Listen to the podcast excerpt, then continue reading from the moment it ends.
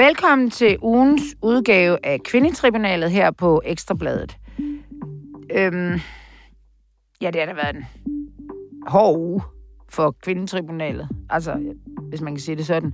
Der har i hvert fald været nok at lave. Vi har droppet alle andre emner end MeToo, sexisme-programmerne på, øhm, på Discoveries, øh, om TV2 selvfølgelig.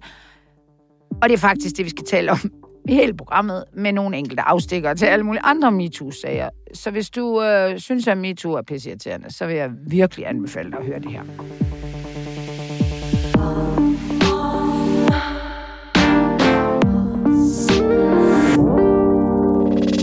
Og jeg øh, vil gerne byde velkommen til dig, Camilla Sø, medlem af Venstre, initiativtager til bevægelsen En blandt os, og du er også modtager af Mathilde-prisen. Mm. Ja, tak. Og så er du PR-konsulent også. Ja. Altså, Ja. hold da op. Der er nok. Og du er jo øh, fuldstændig hugget ud i stenen til at passe over, ind i det her studie, som godt nok er lidt primitivt, men øh, det bliver skide godt. Velkommen til dig, Camilla. Tak. Så er der Anne-Louise Ryge. Du er projektmedarbejder og tidligere studenter medhjælper på BT. Yes, det er korrekt. Og så øh, kommer, altså hvad skal man sige, hele årsagen til, at vi er her, eller i hvert fald kalder os kvindetribunalet, for udover Rasmus, der er producer, så skal der faktisk være en mand. Og det er dig, Daniel Pinderup. Du er chefredaktør på, over, på, øh, i, i Manderådet. Ja, altså. Ja, Og tak. og du er mandeaktivist, må man sige det? Ja, absolut. Øhm, vi har så gjort det for, øh, for lytterne, at vi har, vi er blevet nødt til at tone din stemme lidt ned, så, så du virker lidt mere feminin i det. Så du lyder lidt som en mus resten af øh, programmet. Er det okay med dig? Jamen, det er fint. Hvis der skal gøres tiltag, så, øh, så må man jo næsten tage det som en kado. Ja, præcis, fordi du er faktisk... Altså, vi Ja. skruer bare lige ned for mande. For maskuliniteten. øh, alle, du har taget nogle hormoner i et par dage. Nej, det er gas det hele. Daniel er, han er full-blown mandeaktivist. Yes. Det, så. Du- Og det skal, vi, det skal vi ikke tale om, men vi skal tale om alt det her halløj med de damer, ikke Daniel? Jo, vi skal altså. Mandag morgen kl. 7, der hoppede jeg på cyklen, det er faktisk løgn, 6.30, ind øh, på Ekstrabladet. Jeg har stadigvæk ikke helt forstået, hvorfor jeg skulle ind og se den der. der kunne, det var i hvert fald ikke noget, der blev brugt til noget, så det var faktisk lidt dumt, jeg sagde ja til det, men hvad gør man ikke? Specielt når du stod op 6.30. Ja, jeg stod op 6.30, jeg var her cyklede 6.30. 6.30. Ja, ja, og så satte jeg mig ind i et studie og så de her øh, tre programmer sådan, øh, så hurtigt jeg nu kunne med noget pause. Og øh, jeg er jo selv med i det, det vidste jeg godt, hvad var. Jeg, øh, jeg vidste, altså jeg havde sådan en idé om, hvad det handlede om, uden at jeg vidste det helt. Men jeg blev sgu noget chokeret. Øh, kort for jer, der ikke har øh, øh, set dem. Øh, der er ni kvinder, der står frem med, med navns nævnelse, så er der en hulens masse anonymiserede kvinder, der bidrager i form af citater og oplevelser og, hvad skal man sige, input. Og så følger man faktisk øh, øh, de her øh, kvinder mere, altså kort eller længere tid, alt efter, hvor, hvor, hvor vilde deres historier er næsten. Og de er, øh, de bekræfter jo det, der er flere af os, der altid har vidst, at der var en dybt øh, seksualiseret øh, kultur og ledelseskultur på TV2. Og øh, det synes jeg er, er, er hårde sager. Hvad, hvad siger I andre? I har, har I set? Jeg har hele tiden haft sådan en indstilling til det, at, at øh, selvfølgelig er det grimt at høre om, og det rører jo ved en, men ligesom man ser, at vi har knivstikkerier i gaderne en gang imellem, så betyder det jo ikke, at vi har en knivstikkerkultur. Øh, det jeg ser i, i TV2, og det som jeg så genforstærket i øh, dokumentaren, det var, at ledelseskulturen var tydeligt amatørisk, og det lignede på mig en komplet børnehave, det der. Øhm, og der er nogen undervejs i det, som, som har haft nogle dårlige oplevelser, det er helt tydeligt. Øhm, men, øh, men for mig så gjorde det ikke, altså det ændrede ikke så meget ved, ved det narrativ, som jeg havde fået, altså den, den opfattelse af situationen og af TV2, som, som jeg havde i forvejen. Øhm, jeg var også godt klar over, at der var nogen, som, som havde haft nogle dårlige oplevelser undervejs. Øh, så, så grundlæggende vil jeg sige, det rokkede ikke ved min, ved min opfattelse, min, min tænkning omkring det. Øh, heller ikke selvom man ligesom fik set nogle, nogle ting og hørt nogle ting, som bevæger en. Mm. Øh, men, men det var ligesom mit, mit, Okay, min yes. yes. indgang til det. Camilla, hvad siger du?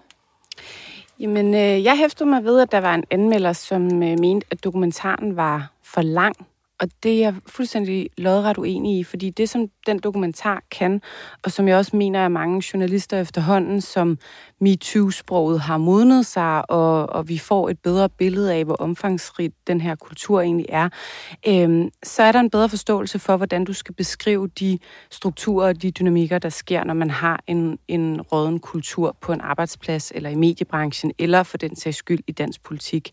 Og nogle af de beskrivelser, der er med de forholdsregler, som mange af de særligt yngre øh, ansatte kvinder, de gør sig for på en eller anden måde at undgå berøringer og øh, seksuelle øh, øh henvendelser fra øh, lidelsesgangene, øh, synes jeg er meget, meget vigtigt at få med, fordi det siger noget om, at en kultur ikke bare er de enkelte involveret eller de forurettet, men at det faktisk på en eller anden måde kaster en klam skygge øh, over en hel arbejdsplads. Og det synes jeg, de er kommet rigtig, rigtig godt afsted med at forklare på en måde, så man også kan forstå det, hvis man har siddet lidt med korslagte arme og tænkt, okay, hvad er det egentlig problemet er?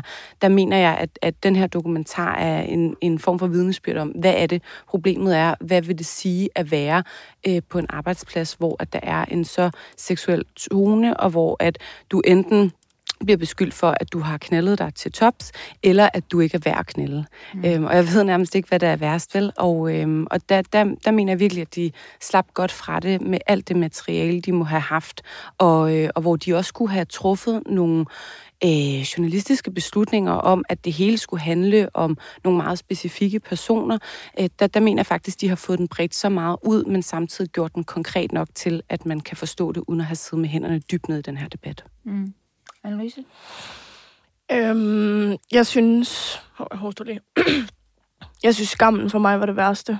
Øhm, altså de der kvinder, som stadigvæk så mange år efter nu øh, sidder og vender det indad og mener, at det er deres egen skyld, fordi at de engang var sammen med en, som var dem altså overordnet. Øhm, og det kan jeg genkende for mig selv, og det er ikke nødvendigvis det, det skal handle om, men det er jo tydeligt, at, at der er stadigvæk en del arbejde at gøre, øh, hvis vi stadigvæk sidder tilbage med den her følelse af, at nå, det var i virkeligheden bare min egen skyld, og jeg skulle have sagt fra noget før, og jeg skulle øh, have lavet være med at gå med på, øh, altså gå med på lejen. Og det synes jeg, de får indfanget enormt fint, og hjerteskærende også, at, øh, at selv efter for eksempel Therese Philipsen, der sidder og har fortalt om de her ting, hun har oplevet øh, og været vidne til, vender tilbage til den skam mm. og den skyldfølelse som, mm. som centrum for det. Ja. Øh, det synes jeg er vildt. Bare lige for at cue ind, så, øh, så blev øh, den her øh, dokumentar, den startede jo faktisk på TV2 selv i deres øh, dokumentarafdeling, fordi de i efter i kølvandet på, at Sofie Linde i august var det sidste år, gik ud med, med hendes, altså, tog ejerskab på den der platform, mm. Zulu Awards, eller hvad det var, og siger, at hvad hun har oplevet, og I skal ikke finde jer i, I skal sige fra til alle de der unge, så kommer der sådan en, øh, en kæmpe bevægelse, hvor der er nogle, en, nogle, faktisk nogle TV2 øh, kvindelige journalister, der tager initiativ til en sådan underskriftskampagne, at vi ikke vil finde os i det her. Øhm, og det er der 600 mediekvinder, der skriver under på. Ja. Og så siger TV2, det må vi altså gøre noget ved, og så beslutter de at lave den her igangsætte, jeg tror faktisk, de kaldte det i starten en uvildig undersøgelse, men det, kommer vi, det kan vi jo komme tilbage til, øh, og hvor, hvor de beder alle, altså der er ikke noget alder på det, altså det gælder ikke for et eller andet år, I skal bare, uanset hvad I oplevet her i TV2-regi, så øh, kan I komme til det her advokatfirma og fortælle om det. Øh, og der er nogle måder, man kan henvende sig på. Og øh, sideløbende, der må man jo have besluttet i den her dokumentarafdeling, at det skal vi da lave noget på, og det er da også lidt mærkeligt, hvis vi sidder og jager rundt hos DR eller sådan noget, når vi selv har et kæmpe problem, og, og der er de her, øh, mange af de her TV2-kvinder, i hvert fald 60, de går ud og siger, at det er stadigvæk et problem, og, øh, men det ender så i hvert fald med, at øh, de her TV2-dokumentarer øh, går i gang, og begynder at, at, at hvad skal man sige, grave i det og finde de her historier frem, og det bliver jo selvfølgelig og både nogle TV2, der er ansat stadigvæk, og, og øhm, det går sin gang, og så øh, der i december, der, bliver, der kommer der ligesom en rapport til TV2 fra den her advokatundersøgelse, og den bliver givet øh, bliver øh, overlagt, overlagt til dem, og jeg tror allerede på det tidspunkt har det her advokatfirma fundet ud af, at de ikke skal konkludere selv. De skal minimum i hvert fald bare lægge det, og så lade TV2 øh, gøre noget ved det. Og det gør de, går vi ud fra, mm. fordi de fyrer øh, nogle medarbejdere, hvoraf øh, Jens Gårdbo, som jo er en newsvært, ja. tidligere nyhedschef, og øh, Jes Dorf, øh, stjernevært på TV2 igennem mange, mange år. Han har lige haft en afstikker til TV3. De bliver simpelthen øh, fyret på gråt papir. Dorf er ikke ansat. Øh, han er ansat af et produktionsselskab, så jeg går ud fra, at de siger, har måske ikke kommet til os med. I kan prøve at sælge ham ind på en anden station, men det er ikke på TV2. Og det, jeg i hvert fald læser, det er, at øh, det er fordi, de simpelthen, det stemmer ikke over med i overens. Deres, det, de, det, de har gjort, som jo ingen ved hvad er, det stemmer ikke over øh, til, med TV2's, overens med TV2's værdier. Så det er det. Så bliver der ballade på, øh, Jastorf øh, bliver, går jo så i medierne, det kommer vi også til at tale om, og så bliver der mere ballade på TV2, og de beslutter så at lægge den her dokumentar ned, og øh, de, de kan ikke rense sig selv, de kan ikke lave en dokumentar om sig selv, når, når tingene er, som de er. Og så sker der heller ikke noget, og så overtager TV, altså produktionsselskabet Impact TV, og de laver så et samarbejde Discovery Plus, og så har der været en masse tummel. Den kommer, hvornår kommer den, hvornår kommer den ikke? Og den ja. kom så i mandags, og nu sidder vi så med balladen.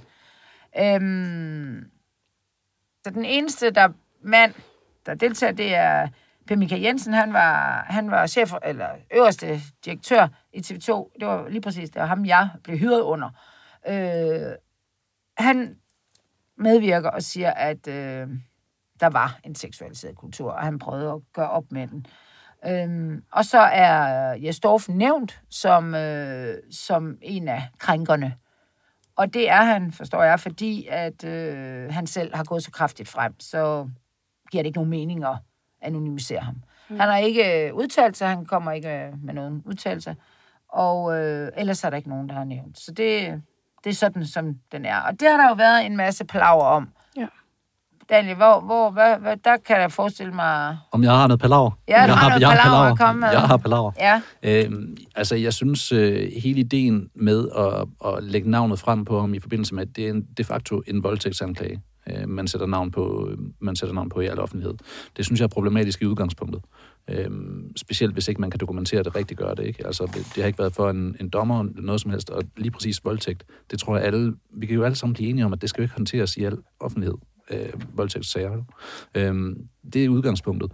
Og så synes jeg også, det er værd at pointere, at Jes Dorf, han har benyttet den ene chance, han har for at forsvare sig i alt det her, ved at gå ud og tale om det, og, og, og tage ordet i sin, øh, i sin magt og, og, og trække på de strenge, han nu end har på i, i medielandskabet.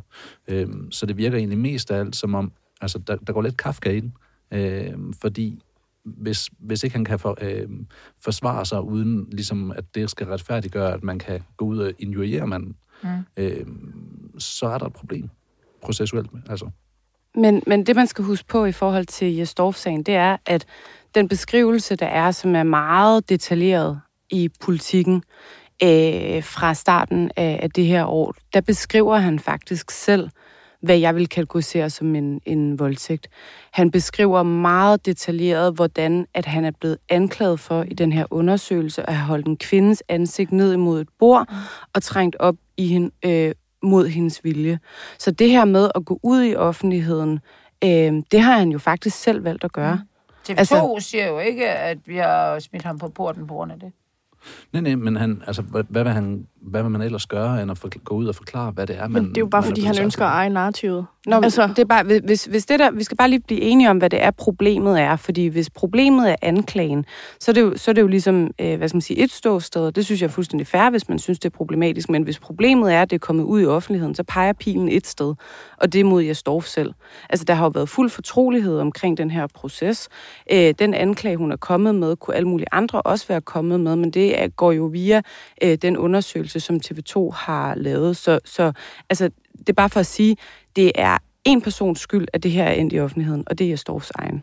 Men, ja, Daniel, prøv lige at forklare, hvor, hvor, du, men, du skal sige jo, at, at det er hans eneste mulighed. Ja, ja, den var jo allerede sprunget i luften. Altså, øh, sagen omkring Jes Dorf, der var ingen mulighed for at holde den skjult. Øh, hverken at det var ham, eller at der, det havde med krænkelser om MeToo at gøre. Så han havde jo allerede, den der, den havde han jo allerede hængende på sig.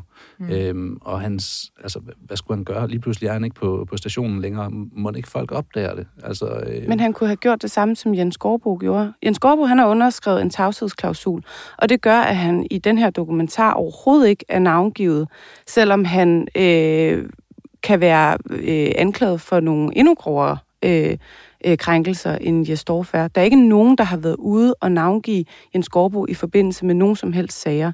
Han har fået fred. Alle ved, at han er blevet øh, fyret på, på, på baggrund af en adfærd, som ikke er forenelig med de værdier, der er på TV2.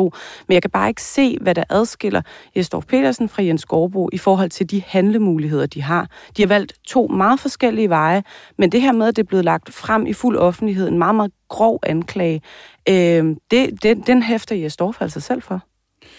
Jeg, jeg mener jo, at, altså, at, at Jens Gårdbo ikke er at, at trække frem som et godt eksempel på, hvor godt det kan gå, hvis man står i sådan en situation, at man bare kan dukke hovedet, og så skal det nok blive fint. Øhm. Det sagde jeg heller ikke. Jeg sagde, du, du, du siger, hvad skulle han ellers have gjort? Og så siger jeg, det her det er en mulighed for noget, du ellers kunne have gjort. Jeg siger ikke, at det, altså, der er jo ikke nogen, der ønsker at blive fyret på baggrund af en MeToo-sag. Så det, det, altså, du er, det er sådan, damned if you do, damned if you don't. Ikke? Altså, det der, det er, vi, det er vi enige om. Jeg siger bare, i forhold til at gøre sig selv til offer for en folkedomstol, når man selv har inviteret mm. folkedomstolen indenfor, den argumentrække, den holder simpelthen ikke. Men jo, fordi hvis nu Jesdorf ikke har gjort det, hvis nu Jesdorf rent faktisk ikke har voldtaget, det er, jo det, du, det er det, du har en jurlovgivning til. Mm. Det, det er jo det, man må, man må se. Men, men vi vil også ud i dag. Hvad siger... Altså, altså har TV2 ikke ret til at øh, fyre hvis, fordi man vurderer, øh, at øh, det står jo også i, øh, altså man vurderer, at de øh, kilder der, der har henvendt sig, eller kvinder, der har henvendt sig, at, at de er, deres forklaringer er, hvad skal man sige, troværdige. Er det så ikke okay, at man rent udsagt fyrer en, en person, man ikke har lyst til at sidde i sådan en eller anden sofa og, undskyld, jeg siger det, invitere eller øh, øh, interviewe alle mulige andre? Jo, selvfølgelig er det det. Altså, hvis man kan forsvare, at der er et savligt grundlag, jamen, så har man da ret til at fyre øh, hvem som helst. Ikke? Men jeg vil, jeg vil mene, at de omstændigheder, der er rundt øh, det, han blev fyret for, altså det her med, sagen med, specifikt med Therese Philipsen, det var den, han blev, blev fyret for. Øh, det synes jeg er dybt problematisk. Altså det er ord mod ord. Det er noget, der er sket for 20 år siden. Øh, eller ikke ord mod påstand mod påstand, men der er endda et, en tredje part, som også stiller sig imod. Som jo på ingen måde er uvildig. Jamen, hvad vil man gøre her? Altså, undskyld mig, men hvordan vil man gribe den her an? Det, man siger her, det er, at man skal tro på Therese Philipsen, og ikke tro på Jesper Nej, man skal tro på advokatundersøgelsen, som er blevet, altså, som blev foretaget på TV2, som konkluderede, altså, beyond reasonable doubt, eller hvordan man siger det på dansk, at øh, jo, at hun havde var blevet udsat for det her. Ja. Det skriver de i dokumentaren, at hun var konsekvent i sin argumentation, og at, øh, altså, at det med al sandsynlighed var foregået det her. Så der er en tredje uvildig part, som har konkluderet, at det har fundet sted. Den er ikke uvildig. Advokatundersøgelsen er altså ikke uvildig. Nej, men det, det, og det tror jeg også, det, det de vil selv finde ud af, det der uvildighed, det skal de stoppe med at sige. Men, ja. men en tredje part. Og, og, i øvrigt så er de også blevet stemplet i den advokatundersøgelse. Yvonne Frederiksen, som stod for den, øh, Yvonne Frederiksen, som stod for den, hun blev stemplet for at tilsidesætte god advokatskik i tillæg. Og der er en, en sag op ved datarådet omkring brud på GDPR-loven. Mm. Det er dybt, dybt, problematisk og rent processuelt. En lige så stor farse, det her fra TV2's ledelsesside, som det, vi har hørt om fra for mange år siden. Men, men det handler jo, altså, det bliver jo så i hvert fald, at øh, sådan ser jeg det, altså, han, han, altså uanset om han føler sig offer, så er han jo offer, siger han, for TV2's, hvad skal man sige, du kaldte det børnehaveledelse, eller en eller anden form for dårlig ledelse. Eller Meget dårlig ledelse. Ja. Men du, du, du, det gør ikke sådan indtryk på dig, uh, altså at, at de her kvinder efter 20 år tør stille sig frem og sige det her, og at de sikkert nok lyver, eller hvad? hvad hvor, hvor er du henne? Jeg kan, min pointe er, at jeg kan ikke tage stilling til, om det er sket eller ej. Så jeg kan ikke stå og sige, at Therese Philipsen lyver, og jeg kan ikke stå og sige, at Jesdorf lyver. Men der i ligger jo også, at jeg kan jo ikke, jeg kan ikke trykke på afstrækkeren. Jeg kan jo ikke gøre mig til en del af det her på den måde. Men, øhm. men må jeg lige komme med en kommentar? Jo. Det er også rigtig vigtigt, fordi øh, at, at holde fast i, at det narrativ, som er vedrørende Jesdorf, og de sager, som han er anklaget for, som ligger henholdsvis 18 og 20 år tilbage, det er noget, som han selv har valgt at gå ud med. Vi ved faktisk ikke, Øhm, og det er ikke for at kaste mere smus på ham, fordi det, det, det har han så rigeligt af. Men vi ved faktisk ikke, om der er flere sager. Vi ved ikke, i hvor høj grad han har bidraget til den kultur, som bliver øh, kortlagt i TV2-dokumentaren. Og man må bare sige, hvis man sidder som ledelse, man siger, okay, der er den her meget grove anklage, der er den her meget grove anklage, og så ved vi også, at han har været med i den og den og den og den og den situation, og det så hober sig op. Han har jo øh, med, med meget fin præcision kunne vælge de sager, der ligger mange år tilbage. Man ved ikke, om han har været grænseoverskridende helt frem til, øh, til i dag. Det ved man faktisk ikke. Og der må TV2's ledelse jo påtage sig det ansvar.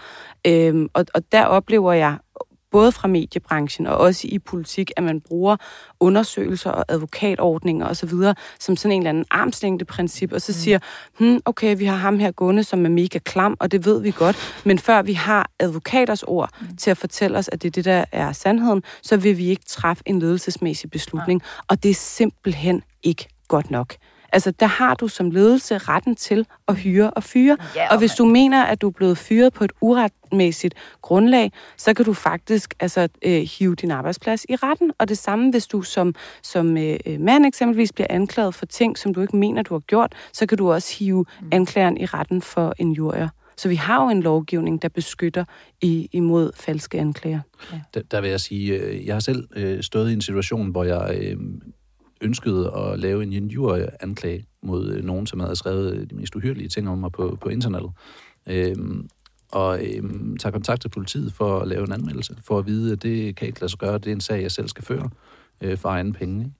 Øhm, og det kan måske være svært. Det, altså det, der er en forhindring der i forhold til vores injurielov, som jeg synes, vi skal gøre noget ved, også i alt det her, netop for at kunne, mm. kunne sikre, at, at man mm. har den mulighed. Men nu har jeg selv øh, øh, vundet øh, først i byretten og så i landsretten, fordi jeg blev hed ind af den gode Rasmus Træs tilbage i i uh, øh, PFA-skandalen, der, uh, altså, og der, der, jeg følte helt klart, at det her, det, altså sådan noget mellem borgere, det er fandme træls for, for retssystemet. Altså to borgere, der er uenige om, og de der, der hold kæft, hvad det er nedprioriteret. Og jeg var også bare sådan, det kan fandme ikke passe, at jeg skal slæbes igennem det her. Og det, de, de, de, de tog den jo så, og, og jeg vandt i byretten, og jeg vandt i, eller i landsretten, og jeg fik en samlet advokatregning, fordi man får nemlig sine egne omkostninger. Der var jeg mm. også sådan lidt, jeg skulle da læse sådan noget fritidsjura-agtigt, hvor jeg tænkte, hey, det er da sådan noget, når man vinder, så, så er det da... Nej, nej, det er det ikke i en USA, fordi du simpelthen, det, du kan bare lade være. Du kan bare være, det kan godt være, du har vundet. Amen. Du er fandme være med at sige sådan noget til ham, han jeg var sådan, what the fuck. Så jeg fik lige 200.000 med rabat og hele lortet. Jeg fandme nogle sure penge at betale af. Jeg vandt både i byretten og landsretten. Så når nogen siger en jury til mig, jeg siger dig, ja, du kan ikke se min røv for bare og jeg hedder med mig væk. Så, det, det, det, det, det, ja, det, det, jeg ja, mener, ikke? Altså, ja, ja, men det er også bare sådan, jeg synes også bare, at samfundet skal heller ikke betale for, at alle mulige tosser, de Nej. siger, du sagde også til mig, Louise, at jeg havde nogle virkelig grimme sko på. Det fandme ikke træt af. Jeg er klar, jeg har givet 3.000 for det, min ja butik.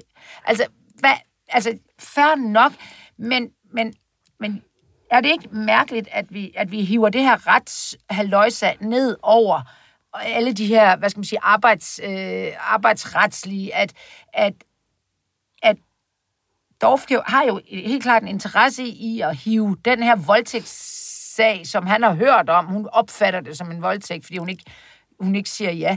Det har han jo en interesse i at hive ud i offentligheden, fordi det er noget af det, som du selv startede med at sige, Daniel, det er noget af det, vi virkelig tænder af på. Ikke? Right. Så, så der, altså, men, men vi hører ikke noget om måske nogle andre. Og det, jeg vil også vil sige som arbejdsgiver, det er vel, du har vel også, du kan jo godt fyre en person uden at sige, så var der også den 17. Ej, det er Dyrby. Det var det øh, det var bare for sjov. øh, jeg bliver sgu lidt forskrækket efterhånden, når den telefon ringer. Det skal vi også lige tilbage. Så altså, jeg mener, du, du, jo, du behøver jo ikke at fortælle en medarbejder alt. Altså, det er, jo ikke, det er jo ikke en retssag, hvor, hvor man står, og, og fordi man skal fyres. Nej. En eller anden øh, mellemleder, der bare har været, bare ikke nået sine salgstal, og bare været, tøj, ikke lavet en skid, kørt hjem hver fredag kl. 11 om formiddagen, så står du ikke og skal give ham hele den sang, vel? Nej. At leger I ikke lidt nu siger I, vi, at, det, at vi, skal, vi skal lege retssag hele tiden. Jo. Det synes jeg jo, øh, det synes jeg jo lidt, at det er blevet til jo, og det er, er definitivt problematisk. Men, men øh, det er måske også lidt det, jeg opponerer mod, at vi gør i virkeligheden. Mm. Altså, at vi tager det her i, jeg, jeg kalder det folkedomstol. Ja. Øh, fordi det de facto, i mine øjne, der er det der er det, det, det er blevet til. Øh, det synes jeg er svært uheldigt, og en, og en lige så slem kultur, øh, som... Ej, ikke lige så slem, men det er, det er også en slem kultur. Men, og, men den, og, den du, altså nu er, jeg, er vi ikke enige om, folkedomstolen, den har forskellige formater. Altså den folkedomstol, da jeg bevægede mig ind i øh, deres stofstøttegruppe ved en fejl, eller i starten, før de begyndte at rydde op i den, der siger jeg der, altså det var ikke fordi, at det er jo også en folkedomstol for øh, modtrunder og møgluder, ja. der går på omgang Men... i virksomheder. Så altså, folkedomstolen har vi jo, altså folkedomstolen, det ypperligste af folkedomstolen, det er vel, at vi vælger øh, til Folketinget. Sagde, ja. Altså, folket har jo en stemme. Men det men sagde folk også dengang med Frank Jensen, så sagde, og det var ham selv, der sagde, at, at folkedomstolen, øh, den skal vi passe på med, og så videre. Det kommer altså fra en mand, som har været i politik i hele sit liv. Politik er en folkedomstol, som beror på moral og tillid fra vælgerne. Og det øjeblik, at tilliden den ophører, så ophører din plads for hans vedkommende inde i borgerrepræsentationen også. Det er jo Jamen er det ikke også en folkedomstol, når vi alle sammen... Altså jeg er jo også lige... Jeg føler, jeg er lidt med i den, i den positive udgave af reality-serien. Jeg, jeg oversvømmes af, mm. af positiv. Det er jo også en folkedomstol, men vi brokker os kun, når den går os imod. Men altså, altså du, altså, du sidder ikke og, du sidder, sidder, sidder du også og skriver ind i jeres folke, folkedomstolsgruppe eller støttegruppe. Nu skal I fandme holde op med at være så folkedomstolsagtige. Det behøves ikke. Altså, det har givetvis gjort det på det tidspunkt, som du fortæller om der i starten, ikke? Altså, jeg ved også, at der var, at der blev lavet en, en, øh, en udrensning, øh, hvor ud af de 40.000... Også et dejligt ord. Der, der, skal, en, en udrensning. Øh, af, af de uheldige elementer over... Der, der, der, der blev sat en grænse, ikke? og så sagde man, øh, prøv at høre, nu, nu, det der, det, det stopper. Øh, og så var der, jeg kan huske tallet, det var sådan noget med 350-400 mennesker ud af 40.000. Så en procent, ikke? Som var tilbage. Som, som, som, øh, som røg ud. Nå, okay. øh, og, og så, øh, så har jeg forstået, at, at det, det kører meget godt siden, siden da, ikke? Øh, ja, ja. Så kan man så sige, jamen, altså, der er en klar overvægt, ikke bare af kvinder, men, men af kvinder, som synes, at identitetspolitik og MeToo og Black Lives Matter og alt det her, LGBT+, øh, intersektionalisme øh, og woke-bevægelsen, øh, er skidt. Øh, og det er nok i virkeligheden det, hvorfor det handler er det, nu, hvorfor nu er du eksperten. Der, hvorfor er det damerne, der går sådan amok på det? Jamen, det, det, det ved jeg, ved jeg ikke. Ej, det må du vide. Du sidder derinde, og du er manderådsaktivist. mandeaktivist. Jeg, jeg synes jo også, at det vil være godt at få flere mænd til at rejse sig i debatten. Ikke bare fordi de ikke er så meget på Facebook, de er mere på sådan noget Champions League. Øh, det, det skal ske. Altså, det, det, det, ved jeg, det kan også være, at de ikke tør. Altså, øh, jeg ved det ikke. Pas. Men der er i hvert fald en overvægt af, kvinder i den gruppe, og det, men synes hvis jeg, mændene det siger det samme, påfaldende. altså jeg kender der nogen, der køber ind på flagt, det er det samme som de der damer, så kan de vel bare sidde og være enige derinde. Nå, det skal, man, det skal du da heller ikke holde Jamen, altså, jeg, jeg, jeg, jeg, jeg ved det ikke, men jeg, ved, jeg, jeg kan begræde, altså jeg kan i hvert fald konstatere, at der er en overvægt af, af, af kvinder i Næste gang du er derinde, prøv lige at spørge Altså, jeg har faktisk noget, jeg gerne vil holde dig ansvarlig for. Fordi nu var jeg inde og lure på din Facebook, ikke? Ja. Og du har jo tagget mig i flere ting. Øhm, men så kunne jeg se det nyeste pip fra dig, som jeg faldt over. Øhm, det var øh, hashtag lige bag jer som øh, opstod sådan lidt i forbindelse med TV2-dokumentaren, og var en måde øh, på en ikke-aggressiv måde, synes jeg selv, og, og tilkendegive en opbakning til de modige øh, kvinder, der stillede sig frem. Og du må jo indrømme, hvis du ser for eksempel på sådan en som Janni Pedersen, der skal lidt røv i buksen for at stille sig frem i sådan en dokumentar og sige, hvad det er, man har været udsat for. Og der skriver du så på din Facebook et, endnu en feministisk øh, øh bevægelse, eller et eller andet, lige hvad vi mangler.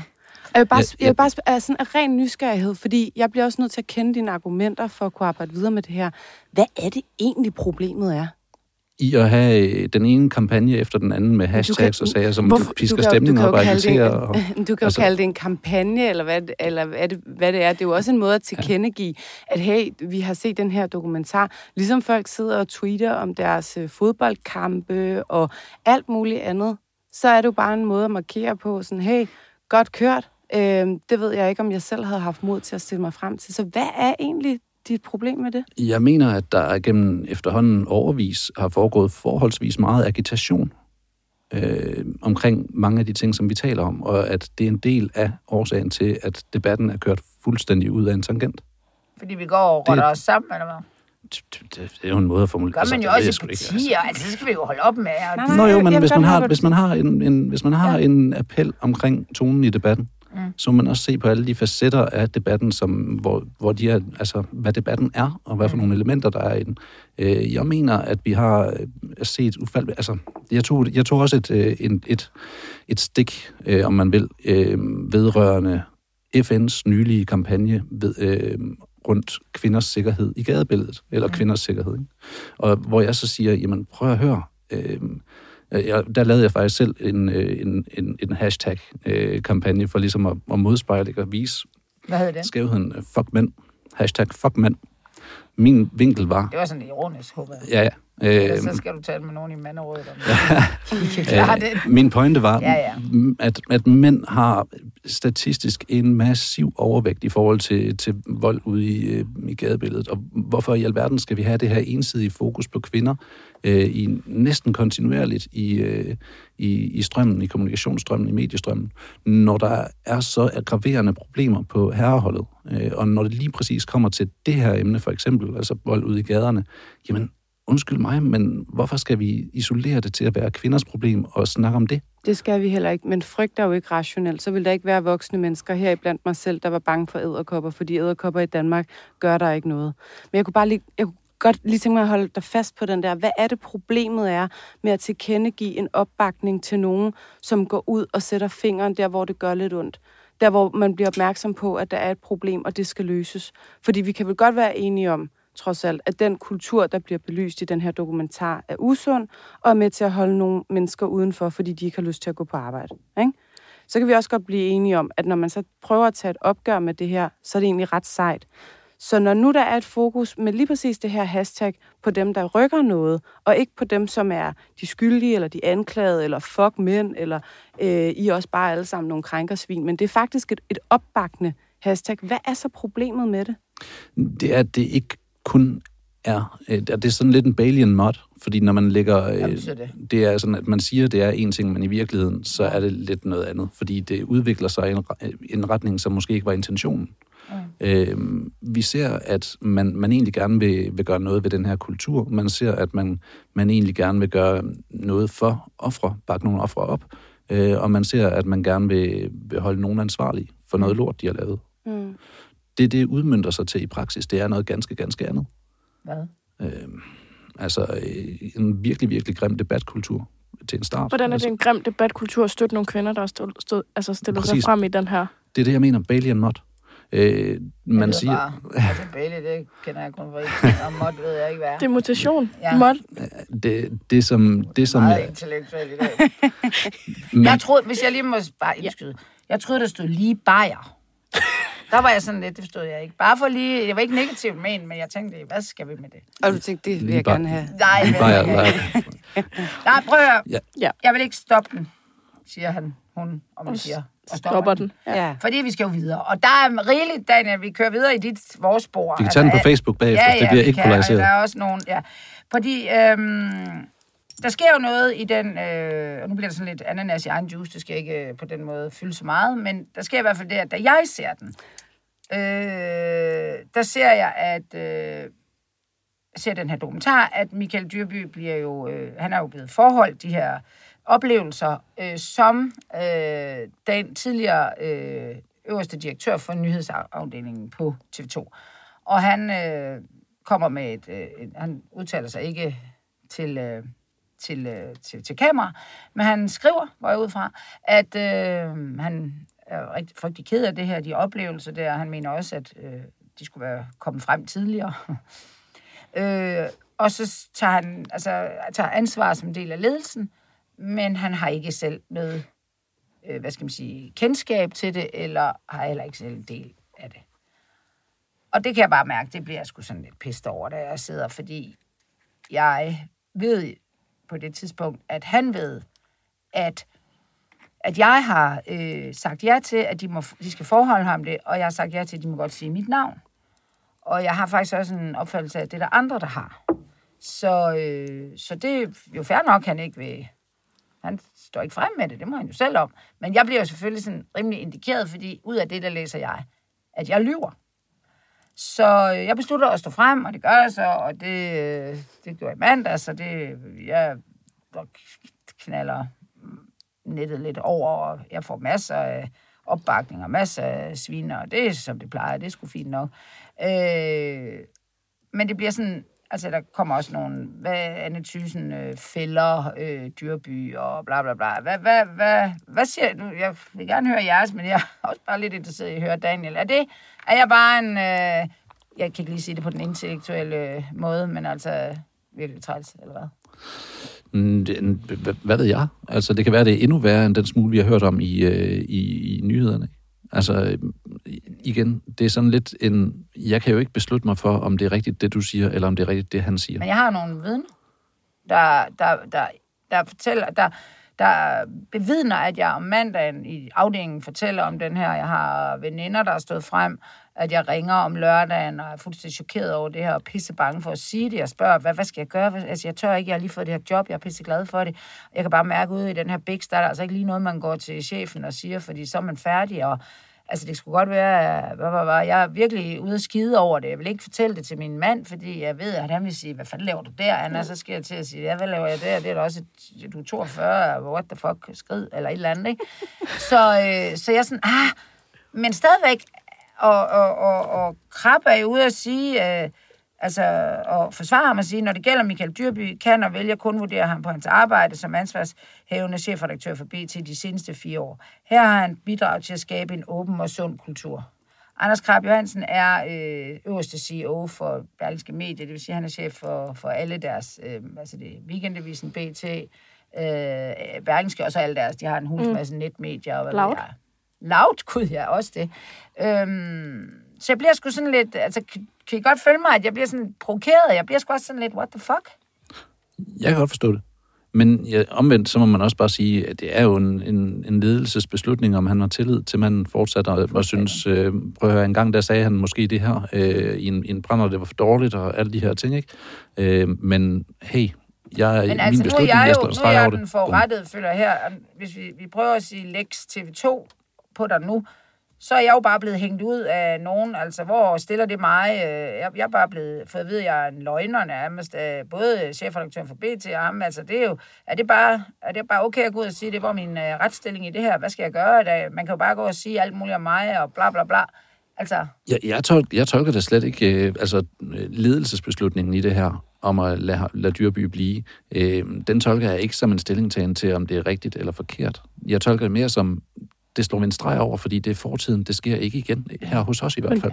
Ja, og hvis det, og hvis det gør, så det, og hvis, og hvis det er, og hvis det gør, så selvfølgelig ud af vagten. Det er sådan, jeg læser mm. den. Ja, ja. Øhm, Men det er jo ikke det rationelle, der ligger bag. Altså, jeg har jo nu her med min sag hos BT bevist, at der også har været ledelsesvægt fra hans side inden for ja, de seneste 3-4 år. Der er jo ikke en sjæl af vores mest trofaste kernelyttere, der har fulgt dig nej. altid, der ved, nej, nej. det går ud på. Øhm, oktober 2020 går jeg sammen med syv studenter med på BT øh, til ledelsen med en MeToo-sag med en unavngiven redaktør derindefra, øhm, som øh, ender i øh, noget af ingenting. Øhm, og det er jeg enormt skuffet over, øh, fordi jeg synes, at vi har en, øh, en stærk sag, og en sag, hvor at jeg altså, på skriftlig baggrund kan bevise, at der er noget om det. Øh, så får jeg et nyt job, heldigvis, og øh, så bliver de resterende damer fyret i slutningen af februar, og så beslutter jeg mig for, at, øh, at nok skal være nok. Og så går jeg ud med den fortælling, øh, og det, der går på tværs af din og min fortælling, er jo Michael Dyrby øh, på den måde. Og han glimrede jo i virkeligheden bare ved sit fravær i vores sag. Øh, så på den måde oplever jeg en mishåndtering, og det har vi også fået udarbejdet en, øh, en tredjeparts rapport, havde han sagt, om, at, øh, at ledelsens håndtering var mangelfuld. Øhm, så ledelsesvigtet ligger jo ikke kun 20 år tilbage, det ligger også et års tid tilbage. Så, ja. så jeg synes, den er for let købt, at man kan sige, at man stadigvæk har tillid til ham og stoler på hans dømmekraft, når, øh, når det er blevet bevist så sent som i august måned, at hans dømmekraft ikke rækker til at håndtere en sexisme-sag. Altså, ledelsen har jo ret til at beholde ham, hvis det er sådan, at de har tillid til ham. På fuldstændig samme måde, øh, som TV2 har ret til at stoppe samarbejdet med, med ja. Dorf og mm. Jens Gårdbo. Og der må man jo så, i lighed med, da man stoppede samarbejdet med Dorf, så må man jo også stå på mål for det her, og så sige, jamen der vil jo være nogen, der er kritisk over for den beslutning, I har truffet.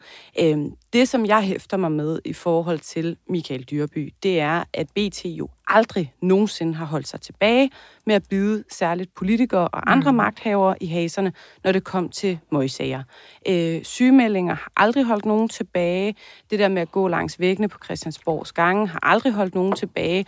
Og det der med nærmest at stå med kameraet helt op i smasken på en, der har været maksimalt presset og haft tårne på vej, har heller aldrig nogensinde holdt noget tilbage. Og øh, nu sidder han så derhjemme og er ked af det. Altså, jeg håber, han lytter med, fordi jeg vil på det kraftigste anbefale ham at stille op øh, og svare på nogle af de her kritiske spørgsmål. Og det er ikke at stille op, at man svarer på spørgsmål stillet af ens underordnet inde på BT på skrift. Det er simpelthen ikke et rigtigt interview. Og vi skal bare lige, altså, hvis vi nu ser på, hvordan øh, Berlinske øh, for eksempel håndteret øh, Carter-sagen, synes jeg, meget, meget flot afdækket, øh, meget detaljeret, der var mange ting her, øh, og hvor han sygemeldte sig, men der blev de jo også ved med at sige, at Nasser Carter, han er stadig ikke vendt tilbage på Christiansborg, øh, han er stadig ikke vendt tilbage, nu er han vendt tilbage, nu vil vi gerne stille ham en masse mm. spørgsmål, og blev jo også ved med at passe Søren Pape og nogle af de andre ansvarshævende øh, op. Øh, så, så på den måde skal der jo selvfølgelig ikke herske andre regler for store mediekanoner, end der skal herske for øh, de politikere. Eller i min, jeg sidder jo og rådgiver øh, ja. i erhvervslivet, der er i hvert fald ikke mange CEOs, der får lov til at ligge på sofaen og være ked af det i ret lang tid. Nej. Jeg skal bare lige sige for en god ordens skyld, så har vi kontaktet Michael Dyrby.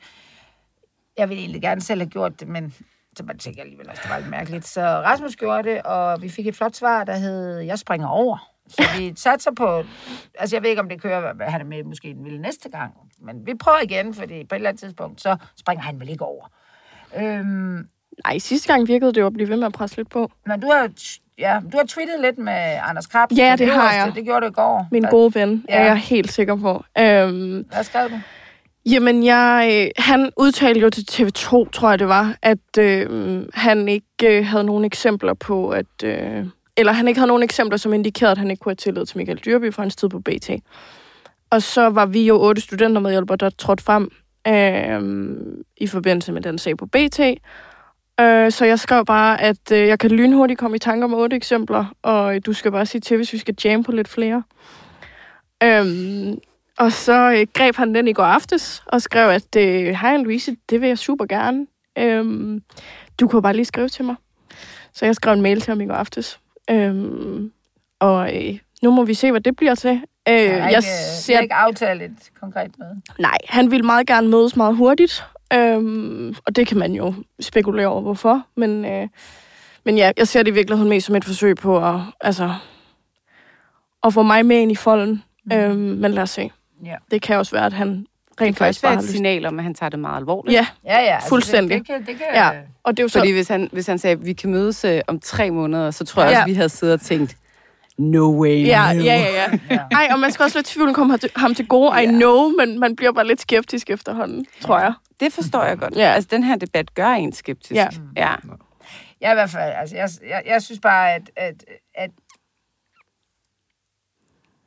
ja, altså, at, at når man, at, at Lex igen, Lex MeToo er, at dem, der stiller sig frem for sviner, inklusive Jastorf, og dem, der ikke siger noget, de er klart den væsentligt bedre. Altså, at, kan I følge mig? Ja, ja. Tror du, ja. han ikke... Ja, ja, altså... Han satser der på, at den går i sig selv. Ja, Nej, altså det... så vil jeg sige sådan en som Christian Hegård, synes jeg faktisk er et godt eksempel på, at... Altså, Men han gik der også frem. Ja. Nå ja, okay, ja, ja. ja. Men så, så vil jeg også sige, øh, jeg vil så sige, at Lex øh, Dorf er så, at hvis man endelig går frem, så skulle man, så, Daniel, jeg ved ikke, du har Det kommer selvfølgelig an skrive, på, hvordan man jeg har, Du har i hvert fald været inde og skrive nogle ting, der forsvarer, altså går meget på Dorf, så du er ikke Dorfs øh, bisidder i dag, vel? Du er heller ikke Nej, hans kommissionsrådgiver, du er bare, jeg, jeg, bare en, der jeg har, synes, han har fået en lortebehandling. Jeg er en borger med en principiel bekymring, øh, fordi det her, det kunne ske for hvem som helst, og, og inklusiv uskyldige mennesker. Øh, inden Linde gik på scenen for nogle, øh, efter en længe siden, øh, der havde vi en sag i, i Sverige, lige over på den anden side af sundet, med Benny Fredriksson, teaterchef, uskyldigt hætset ihjel gennem øh, altså måneder, indtil han begik selvmord, mm. øh, efter at have mistet alt. Åsa Linderborg fra Aftonbladet, som øh, var ansvarlig for det her. Har jo selv været ude at skrive en bog. Har selv været ude og advare imod det her. Lige præcis det, som vi så giver os tilbage efter. Det, og, nu, nu, Men, hvad, nu brugte du ordet uskyldigt, uskyldig, og det skal jeg ikke med. kunne anfægte. Det, det, vi kender jo ikke nok. Jeg kender i hvert fald ikke nok til den der svenske sag. Men vi taler jo ikke... Du, det, du siger, jeg hører, det er, at Jes Dorf bliver uskyldigt hetset. Vi ved det ikke. Det kan være, at han gør. Det ved vi, altså for hvad vi ved, så kan det være, at han er skyldig skal, hele dagen. Man skal altid bare være, holde sin kæft, hvis ikke man kan slæbe folk ind i retten og få den dømt. Men hvilket... Nej, men ja, hvad fanden, det, det er jo, den, den er svær, ikke? Altså, men jeg vil helt sikkert have bekym- betænkninger ved at gå ud og sætte navn på en voldtægtsanklage i al offentlighed. Det Hvis gjorde ikke- de hvis ikke. Og den tager vi ikke igen. Nej. Okay. Det gjorde de altså ikke, Daniel. Den, der har sat Daniel, navn der- på en hvad, Prøv at høre, jeg voldtægtsanklage, er mega... Jeg har styr på det. Ja. Mere styr, end I tror. Det er nemlig overgang til den næste historie, der handler om politikens dækning af... Øh, ja, det så åbenbart ikke MeToo, de ville dække, det ved jeg ikke, men den 5. januar 2021, der øh, umiddelbart, altså nærmest øh, i forbindelse med, at jeg står bliver fyret, der kommer der en, øh, en, øh, et interview med ham i politikken, øh, lavet af grand old øh, journalist øh, Olav? Olav Hervel, der er, og det er kæmpe langt. Øh, jeg ville printe det ud, da det var 14 sider, så øh, jeg har, læst det mange gange, men jeg kan stadigvæk ikke huske det. Og jeg igen skal huske at det der vi har forsøgt at få en aftale i stand med Anne Mette Svane, der er chefredaktør på Politikken. Hun, har, øh, hun, kan, hun kan ikke være med i dag, øh, men hun har faktisk tilbudt at være med øh, næste torsdag, så, øh, så, så kan vi køre anden runde på den. Nu er det jo ikke en følgetong, vi laver, så, men lad os se, om vi kan banke... Øh, der kan jo ske så meget, at det her det er so last news, at vi slet ikke kan have med det at gøre. Men lad os se. Men det vi, og hun har i hvert fald fået tilbudt at komme med, men det der, det, det der i hvert fald er en væsentlig anke, som er kommet ud efter de her kvinder, øh, som jo har er stået frem med navns nævnelse i dokumentaren, de er, siger, at de har fået en, en rigtig dårlig behandling af politikken. De, er, de har fået øh, meget lidt tid til at, at reagere, og øh, så er der nogle, øh, deres fortælling, som er foregået mundtligt til advokat, advokatfirmaet, det er blevet nedskrevet af advokatfirmaet. De fortællinger har, han, har Jesdorf jo fået, og den går jeg ud fra, dem har han jo nok fået, da han blev fyret. Og det, der så kommer frem, udover at de har fået ufattelig lidt tid, øh, det er en lang forklaring fra Anne Svend om, at det er faktisk for at passe på dem. Hun kan godt høre, det lyder lidt mærkeligt, men man har gerne vil passe på de her kvinder. Jeg, jeg har læst det flere gange. Men øh, lang historie kort er, at Mette Svane faktisk øh, erkender, at det er en fejl, det med den her tid. Øh, Therese Philipsen er i USA, det vil sige, at de her 24 timer, de forsvinder i nattesøvn og, og tidsforskel. Og, øh, og øh, Louise Stein, der dog er i Danmark, hun, øh, hun når heller ikke at reagere, fordi hun simpelthen bliver så chokeret. Det, der ikke bliver talt om, øh, og det som synes, øh, politikken ikke, hvad skal man sige, siger undskyld for, det er, at øh, væsentlige dele af den forklaring, som Louise Stein og Therese Philipsen øh, har fortalt til advokatfirmaer, som har skrevet den ned, og som de selv har set jo, det er udladt. Mm. Det, der er kommet frem, det er, at øh, Louise Steins øh, forklaring eller til øh, advokaterne, at de har ikke taget væsentlig, hendes væsentlige, hvad skal man sige, forklaring om, at hun blev befamlet, kysset på og slikket på. Det øh, står der ikke noget om i, øh, i artiklen, og det er jo selvfølgelig, må man gå ud fra, Olav Hervel eller i Storf eller i fællesskab, der beslutter, at det er ikke vigtigt. Og det, der sker, kan jeg forstå, det er jo, at øh, Louise Stein øh, modtager den her øh, artikel til gennemsyn, der bliver hun jo fuldstændig chokeret. For det første ved hun ikke, at Jastorf er fyret på det tidspunkt. Og hun øh, ved heller ikke, at advokatfirmaet har udleveret den her beretning. Hun får at vide, da hun stiller op, at det er fortroligt. Mm. Faktisk er det min opfattelse, at de her kvinder tror, at det er Jesdorf, der har ligesom udladt noget, fordi det er jo ligesom ham, der sidder med det. Men det har de senere fået bekræftet, at han har faktisk afleveret det hele. Så det er da et, et, et, et vildt greb at gøre. Og det er da også noget, som, synes jeg på en eller anden måde, sætter Jesdorf i kæmpe miskredit nu. Udover politikken, det kan vi så tale om. Jeg, altså, jeg ved ikke, hvordan... Jesdorf kan jo ikke altså, ansvare for det. Øh, Hvis han har overleveret det, han Ja, har... han, får da også, så- han kan så- da lige så godt sige, at det er jo ikke... Altså, der, der står jo faktisk, at jeg er befamlet hende. Han har da en kæmpe interesse i, at det ikke er med. Jo, jo, men det er jo ikke ham, der har truffet den beslutning. Det, han har jo givet det. Han har givet transparensen. Så må han også... Altså, det, det må man... Det må man Ja, ja, det, Men det- problemet opstår jo, om man ikke, altså, om vi ikke ved, om Jesdorf, altså sådan, hele det der med, at den proces øh, jo ikke er tydelig, altså om den er blevet kurateret i den her undersøgelse, hvem der har foretaget den kuratering, gør jo, at det bliver et forvrænget billede, vi står tilbage med, fordi man kan se, at der er nogle, nogle vigtige elementer, som er blevet udladt. Så uanset hvor altså, den kurateringsproces ligger, er det jo et kæmpe problem. Mm. Jeg, ved, jeg, har heller ikke, jeg har ikke fået svar på, øh, eller ikke hørt svar omkring, hvad, hvad beslutningen har, har påvilt. Øh, måske det har været fordi, at man har tænkt, det her det er disputeret, og det vil vi ikke bringe, øh, uden at, ligesom at have, have verificering på, eller hvad fanden de har tænkt. Altså, det pas. Øh, men, men jeg synes i hvert fald, Øh, altså det, det er sådan noget, man kan diskutere. Det, som jeg helt definitivt er enig i, det er, at pilen den peger tilbage til, til TV2's ledelse i det her. Fordi der sidder nogle kvinder, som har fået at vide, at det her det er noget fortroligt, noget de har sandsynligvis overhovedet ikke fået noget som helst at vide om, at der, det vil have ansættelsesretlige konsekvenser. Øh, jeg har læst en masse om, om øh, folk fra TV2, som har, har været oprørske over at høre, at, altså, at, at der er kommet de konsekvenser ud af, af undersøgelsen, som de har svaret på, som der er kommet. Øh, og det synes jeg er en problemstilling. Øh, og det peger altså tilbage på ledelsen. Og jeg synes, at det her det får administrerende direktør til at se ret skidt ud. Altså, øh, an, øh, hvad hedder hun, Anne Stig Christensen, øh, som sidder og er øverst ansvarlig for det her. Altså, en ting er, at det er sådan en cirkus, og at hun har været administrerende, eller en del af direktionen i hvert fald, i mange år, øh, hvor det her der angiveligvis har, har pågået. Har pågået mm. ikke? Øh, oven i det, så kommer der den her undersøgelse, som, som bliver håndteret så hovedløst ringe, at det faktisk er under al kritik, selv advokatnævnet øh, er ude og, og, og stemple øh, det her som tilsidesættende god øh, advokatskik. Ikke? Øhm, og, og oven i købet, oven i købet, så var hun selv øh, elev, dengang hun startede på TV2. Hvem fandt Stig Christensen? Yes, og fandt sammen med en leder, hendes mm. nuværende mand, Morten. Jamen, der er der ingen tvivl om. Altså, Hvad siger I? Altså, der, der, det er sgu lidt... Altså, bare lige kort. Altså, der er 150 mens, øh, personer, der er blevet øh, spurgt altså, mm. i, alle, i forbindelse med den her dokumentar, og alle bekræfter, at der var en sexistisk øh, kultur. Mm. Ni står frem. Er det ikke mærkeligt, at de her topledere dengang og nu intet ved? Jo, og det tror jeg simpelthen heller ikke på. Fordi det har jo været noget, der har været lavet sjov med øh, til julefrokost, revyer og så videre. Og så alle, der har været på en arbejdsplads, ved også godt, at når der er øh, en meget seksualiseret kultur, så er der også sladder. Øhm, og, og det er svært at sidde overhøre, og også som leder. Ikke? Altså jeg tror, Øhm, nu, nu nævnte du før, Daniel, det her med, at der er nogen, som har valgt at træffe den yderste konsekvens ved at begå selvmord, hvis det er, at, at nogle af de her sager kommer frem i offentligheden. Jeg tror, man skal passe utrolig meget på med at lade pilen pege på dem, som, som stiller sig frem og siger, at de er blevet forurettet øh, og, og krænket. Ikke? Altså, øh, pilen peger i første omgang på dem, som har overskrevet andres grænser, og i anden omgang peger det på ledelsen. Øh, af enhver given virksomhed, eller politisk parti, eller i mediebranchen. Altså, der har været, tror jeg, et lidt misforstået billede blandt mange om, at de her øh, kvinder øh, vågner en morgen og tænker, nu har jeg lyst til at øh, trække en uskyldig mand igennem sølet.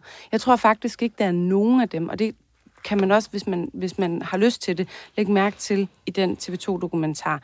De er jo pisse bange skal vi ikke bare sige det, som det er.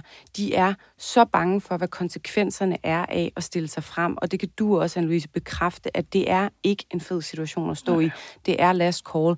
Når der så alligevel er nogen, der vælger at gøre det, så er det jo fordi, de har valgt at gå af andre veje. De har valgt at gå til deres, øh, nu ved jeg meget om, om politik, øh, fortrinsvis, altså gå til partiledelserne og sige, hey, vi har et problem her, I har en, som render rundt og krænker og skaber en utryg kultur, og så vælger partierne at gøre nul, eller i hvert fald øh, ikke nok. Mm. Altså, så det er bare sådan, jeg, jeg tror virkelig også, at man skal passe på med at tænke, at der er nogen, der gør det, fordi, uh, hvor er det karrierefremmende at stille sig frem. Altså, det er det på det ingen måde. er aller sidste udkald. altså, det er den altså, sidste desperation, som gør, at nu er der nogen, der er nødt til at lytte. Ja. Så det er ikke noget, man gør, bare fordi det kunne være hyggeligt. Ej, eller fordi jeg har lyst til at få 20 mere følgere på Twitter. Ej, altså sådan, eller fordi noget... man vil have nogen ned med nakken. Det er der selvfølgelig nogen, ja. der vil. Og nogle gange er jeg lige ved at sige, det kan jeg sgu da egentlig godt forstå. Men, men, men, men jeg har aldrig hørt, at det skulle være det væsentligste argument. Ja, jeg vil bare sige, at altså, jeg kan sagtens sætte mig, øh, sætte mig i forståelse for, at man ser det her som, en, som et sidste udkald, og at man, man, at man egentlig ikke har lyst til overhovedet at være i det, at, det, at de her ting, som er sket, er sket, mm. og at man er nødt til at træffe de her, øh, gå til de her længder. Man må også bare forstå, at det ikke er one size fits all det er ikke alle, som er med i den her kampagne, som, som har det på samme måde, har oplevet samme ting, har samme følelser, har samme motivationer. Og lige præcis hvad angår Benny Fredriksson, som var ham, jeg, jeg trak frem før, øh, og, og fra, fra, fra Sverige, der er den ansvarlige journalist, Åsa Linderborg, selv ude og påtage sig ansvaret. Ja. Hun peger pilen på sig ja. selv og siger, hey, det her det var en fejl, ja. lad være med at begå den. Ja. Og så gjorde Men, vi det. Og der er en fantastisk Thomas Winterberg-film, der, der adresserer lige præcis Ja. det der, nemlig jagten. Ja. Og det må selvfølgelig Nej, ikke det ske. Det, ske, det skete også i Danmark. Men det, Det er jo godt, også at fjerne fokus fra, fra hele den her samtale og hive de der få eksempler frem på, hvor det altså i aller yderste potens er gået så galt. Det, men det gør jo ikke det her, vi sidder og snakker om nu, mindre relevant, at der er nogle enkelte tilfælde, hvor at det er blevet taget ud af en kontekst, eller hvor at det er gået galt. Hvor der handles, der spilles. Men Ja, du har altså- til gengæld ret i, at der skal bare en eneste Ja. sag til herhjemme, som bliver blæst øh, ud i fuld offentlighed, og øh, hvor at, at det, som du selv betegner som folkedomstolen, de råber vagt ved gevær, og hvor det viser sig, at der var tale om en løgn for at, at punktere hele Alle den her de andre. bevægelse. Ja. Altså, Eller, eller kampagne, som du ja. kalder det. Altså, jeg har lidt højere tanker om det end det. Ja. Øhm, så så altså, det- jeg har på ingen måde nogen interesse i, at der er nogen, der skal stille sig frem med en historie, som viser sig at være løgn. Men det er, vi, det er bare ikke rigtigt. Øh, fordi hele den her bevægelse, eller kampagne, eller hvad man vil kalde MeToo, øh, den er jo ikke, den har ikke tabt noget som helst momentum af, at det her det er også sket i Danmark. Liam Scarlett, ham med ballet øh, koreograf. Hvor, hvor, hvor, men, jamen, der er der ikke, kampagnen er vel ikke, at nu skal vi øh, hive nogle uskyldige op på brættet, vel? Altså, Nej, nej, men der bliver plads til det. Det Men det vil altså, der jo altid være i alle henseender. Altid være det usikkerhed, at nogen... Altså, skal man, så skal man stoppe alt, eller hvad? hvad, hvad? Jeg, jeg, for, jeg forstår dig egentlig godt, men jeg lyder bare lidt som om, at så bliver vi nødt til at stoppe med alt, øh, fordi det er en kæmpe risiko, vi løber. Hvad er det, du vil have, vi, man skal gøre? Et eller andet sted imellem de her to yderpunkter, der må der være en eller anden løsning, hvor man ikke... Så må man lade være med at sætte navn på, hvis det er graverende ting, som, som man burde kunne komme i Men fængsel det er jo, for. Så tag altså, det, tag nu er der det, tag kun det i mig, der har sat navn på her. Jo, jo. Dog far, altså det... Vi skal snart slutte. Altså i det tilfælde med den, med den balletinstruktør, som jeg har forstået det, der har blandt andet det kongelige teater valgt at sige, at de ikke vil øh, lave den her opvisning med ham alligevel. Det er jo ikke øh, en sag, der har været f- oppe i, i fuld offentlighed, og du har altså ikke ret til at få din forestilling vist på det kongelige teater. Altså vi bliver også nødt til sådan Du har ikke retssikker... ret til Nå, retssikkerhed, retssikkerhed primetime, vel? Nej, retssikkerhed gælder også den anden vej. Du har ikke ret til et job nødvendigvis. Altså hvis din chef synes, at du leverer en, en elendig service, når du står bag kassen, så kan vedkommende fyre dig. Altså, så det bliver man også bare lige nødt til at holde fast i, at som arbejdsgiver, der har du et ansvar, men du har sådan set også en ret til at fyre folk og hyre dem, som det passer dig. Og så er det selvfølgelig enormt vigtigt, at man også går ind og siger, i stedet for bare at stole blindt på, hvad folk siger, så bliver vi nok nødt til at lave en undersøgelse af det her.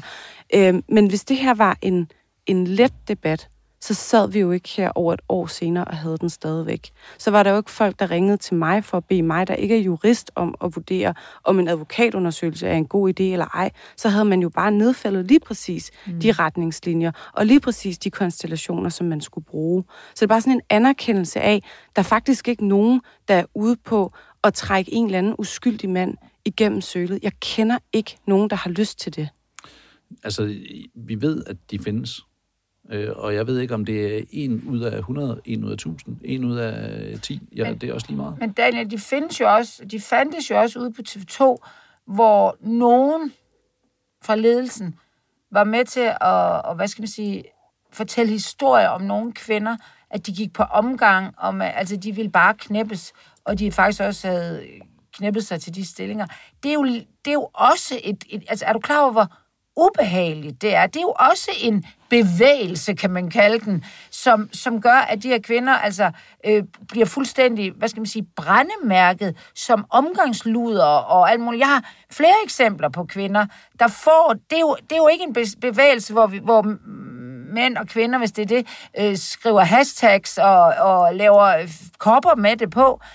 Det sker bare, og jeg tror bare, mange kvinder føler, at de er, de er den, der er de endt. Mm. Noget, jeg godt lige vil spørge dig om, fordi du måske har en idé om, når vi nu for eksempel altså, hører, ser den her dokumentar, så, så er det er ikke alle og bla bla bla, men der er noget kultur, der, der er helt noget ledelse, der er helt gak der. Eller mangel på samme. Hvorfor, hmm, ja. hvorfor siger jeg stop for eksempel ikke? Altså, hvorfor er der ingen interesse i nogen af de her mænd at gå ud og indrømme, at kulturen var sgu ikke super fed? Alle holder deres kæft. Og også de der kvinder. Nu er jeg ikke engang på mande og kvinde. Hvorfor er der ikke nogen, Det kunne da give en eller anden form for forløsning hos nogen. Jeg, altså, jeg tror måske også, at det her det handler om, at de, de lå og knaldede hinanden åbenbart til højre og venstre. Altså, hvis de har haft gang i et stort bunkepool på TV2, hvorfor skulle de så gå ud og sige, at det var forkert? Altså, det var jo... De var Siger du, at de der kvinder bare var en del af et bunkepool? Jeg siger, at kulturen på TV2 minder om et eller andet sted mellem børnehave og øh, rødstrømpebevægelse, seksualitetsmæssigt. Altså, det virker pisse uprofessionelt. Rødstrømpebevægelse. Hvordan det? Ja, rødstrømpebevægelse. Jeg tænker mere sådan hippiebevægelse. Ja, eller jeg tænker sådan noget sekt ekstremt- en gang imellem. Altså, Ja, hvor sådan- sådan, en, I ved, de ekstremt- der ekstremt fra amerikanske film, hvor de bor i Colombia, og så tænker man, øh, så er man Men blevet... må jeg, Men- må jeg ikke spørge, fordi du, du virker egentlig ikke som en, der synes, at det er okay, at man går og, sådan, og krænker. Og du virker... Og du virker nej, det, det, det, sådan slår du mig ikke til at være. Øhm, og, og du virker som om, at du bare er bekymret for, om det her tager overhånd. Ikke? Så jeg tror faktisk også, Daniel, at du repræsenterer en stor del af den danske befolkning. Og derfor er jeg lidt nysgerrig på at høre, hvad skal man så gøre, hvis vi er enige om, du og jeg, at der er et problem?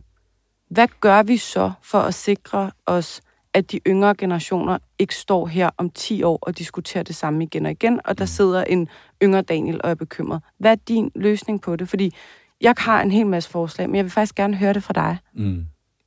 Konkret eller... Meget konkret. Jo mere konkret, jo bedre. Jeg mener ikke, at der er nogen arbejdsgivere, som, øh, som kan stille en arbejdstager uden enten HR-funktion eller øh, noget fagforeningsbackup, et eller andet. Der er selvfølgelig arbejdstilsynet, ikke? Men, men der er nødt til at være en eller anden... Øh, ja, man skal passe på med at bruge ordet uvildig, det har vi konstateret, men, men der er nødt til at være et eller andet, øh, en, en, en knogle, man kan gribe. En tredje part. Ja, Ja, en eller anden altså. Okay. Uanset om det er virksomheden, der betaler den. Nogen skal jo.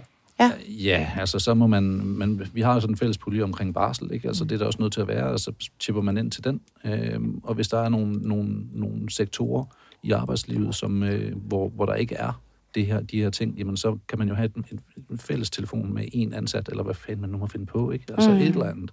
Øhm, fordi jeg tror meget af det her, det handler om øhm, sektorer, hvor folk er lidt ringe stillet som arbejdstagere. Ja. Ja. Øh, og- Uanset hvad næsten. Ja, uanset Altså- faktisk prekar, prekariat Ja, ja, mæssigt, der taler Ja. ja. man også om, ikke? Øhm, og i TV2-regi, der t- har jeg også hørt, at de, de havde meget, meget ringe, hvis nogen HR-funktion Mm. back in the day. Jamen, det var også et problem for os. Altså, det er præcis det, du siger. Ja. Øh, og så langt er jeg meget enig med dig, Ja. ja. at det var præcis det, var, der var problemet for os inde på BT. Altså, vi. Mm. anede ikke, hvem vi skulle gå til, og vi anede ikke, hvem der var altså HR's forlængede arm. Øh, mm. Så det gør jo også bare, at man bliver efterladt i en eller anden altså, vildelse, specielt som, som ung løstansat. Ja, ja, ja Øhm, præcis. Så, så hvis man øh, bliver krænket, hvad så? Så kontakter man den uvildige part, og hvad så efter det? Så river man knoglen, og så har de et, et løb, som, øh, hvor man ligesom, så siger de, okay, fint nok, så tager vi den her sag, ja. løfter den, og så øh, nogle tilfælde, der kan det være, at der skal males, hvis det ikke er noget alvorligt, men man, der er nogen, der har Mm, hvor fået... man ligesom kan redde trådene ud på den. Ja. Det er sådan Mm. gammeldags manér, ikke? Før være- det, det kan gakker være, det- ud ja, også, Ja, ikke? ja, præcis. Ja. Det kan, det, det før skal det man kommer også- i medierne. Ja. Ja. Øh, og nogle sager vil også være det. Altså Mm. nogle sager vil være, at man i en, i en brændert får sagt noget Ja. insensitivt. Som nogen Mm. Ja. Altså, jeg, jeg kan gå åbne munden uden- uden at krænke øh, en, en demografi eller en, en, en, ret mange mennesker. Altså, Mm. lige snart Ja, vi jeg- bliver nødt til at altså, også kunne stoppe ting, før det går. galt. Selvfølgelig. Ja, ja, præcis. Men det er jo også årsagen til, at vi sidder her i dag, bare at vi kan Men tale det er, jo der, altså, det er jo der, magten spiller ind. At sådan, jeg, jeg ville da ønske, at jeg havde følt en mulighed for at sige fra, før det er akkumuleret til at være noget, jeg karakteriserer som en sag. Mm. Mm. Altså, jeg ville da have ønsket, at jeg bare kunne være sådan, og det forsøgte jeg endda også i virkeligheden, at sige i starten sådan, gider du godt lade være med det der? Jeg gider ikke høre på de der kommentarer om min seksualitet, eller hvad jeg har lavet i weekenden. Altså, så, så jeg ville da ønske, at man... Fordi Jeg det var vil- med henvisning til seksuel udskejelse. Nå, ikke? ja, ja, lige præcis, lige præcis. Altså, Ja, men det, og det, men det, vi har jo Bare også lige, et- bare lige før der er vores- 20, altså, der hedder Hanne, som...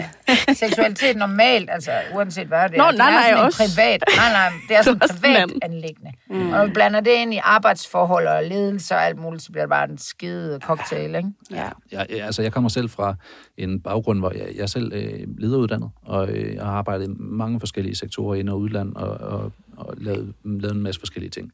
Øh, det, man lærer være med, det er at knalde med sine efterstående, når man er leder. Det, det er sådan... Det lyder da fornuftigt. Mm. Right, det er et Ja. sted at starte. tænk, hvis det var så nemt. Ja. Altså, Ja, ja, men det er jo der, hvor uh, the amount of alcohol and, uh, uh, altså, og seksuelle drifter, de man det drik- findes så også. Man ikke? drikker en, måske to øl, når man er til personalefest som leder. så må man jo Ja. ja. leve med, at det er ude på bar og i, på Tinder, det foregår ellers, ikke? Ja, altså få dine venner, hold, snak med dem i fritiden, mm. og så gå på arbejde og passe dit job. Men det synes jeg er rart at høre dig sige det, Ja. at der er forskel på at være leder og være ansat, og der følger en god lønsum med og en, en flot titel, når du er leder, men der er også øh, nogle øh, irriterende momenter, nemlig at du så må gå tidligere hjem, og Ja. især hvis du har svært ved at styre dig, når du får noget alkohol indenbords. Det er jo Ja, dejligt er- proaktivt.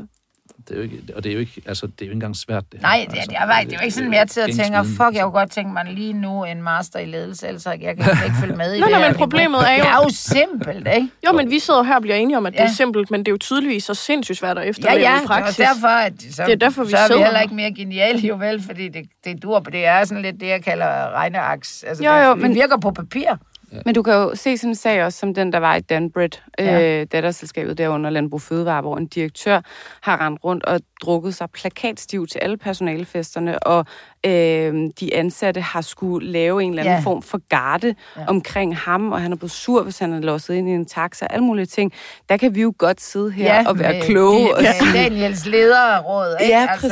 Men, men, Nej, nej, undskyld, men altså, vi Altså, tager den til dig, men det- det det- hjælper det- jo ikke en skid. det, det, er jo ikke, det er jo ikke, fordi det her det er sindssygt øh, komplekst på den, altså hvis man gerne vil undgå at krænke folk øh, i udgangspunktet. Altså det, jeg tror heller ikke, at langt de fleste, i hvert fald de fleste af dem, som, som reparerer med, med de ting, som jeg siger, øh, de er jo ikke bekymrede for at komme til at krænke folk. Mm. De er bekymrede for, at folk lader sig krænke over ting, der ikke er krænkende. men dem, vi taler Men om, er som er seriekrænker, dag. dem, vi, dem, vi taler om, som er seriekrænker, og hvor det kommer ud i offentligheden, det er ikke fordi, at man er kommet til at øh, danse for tæt. Nej, det er ikke det, det handler om. De mennesker, de ved godt, hvad det er, de laver.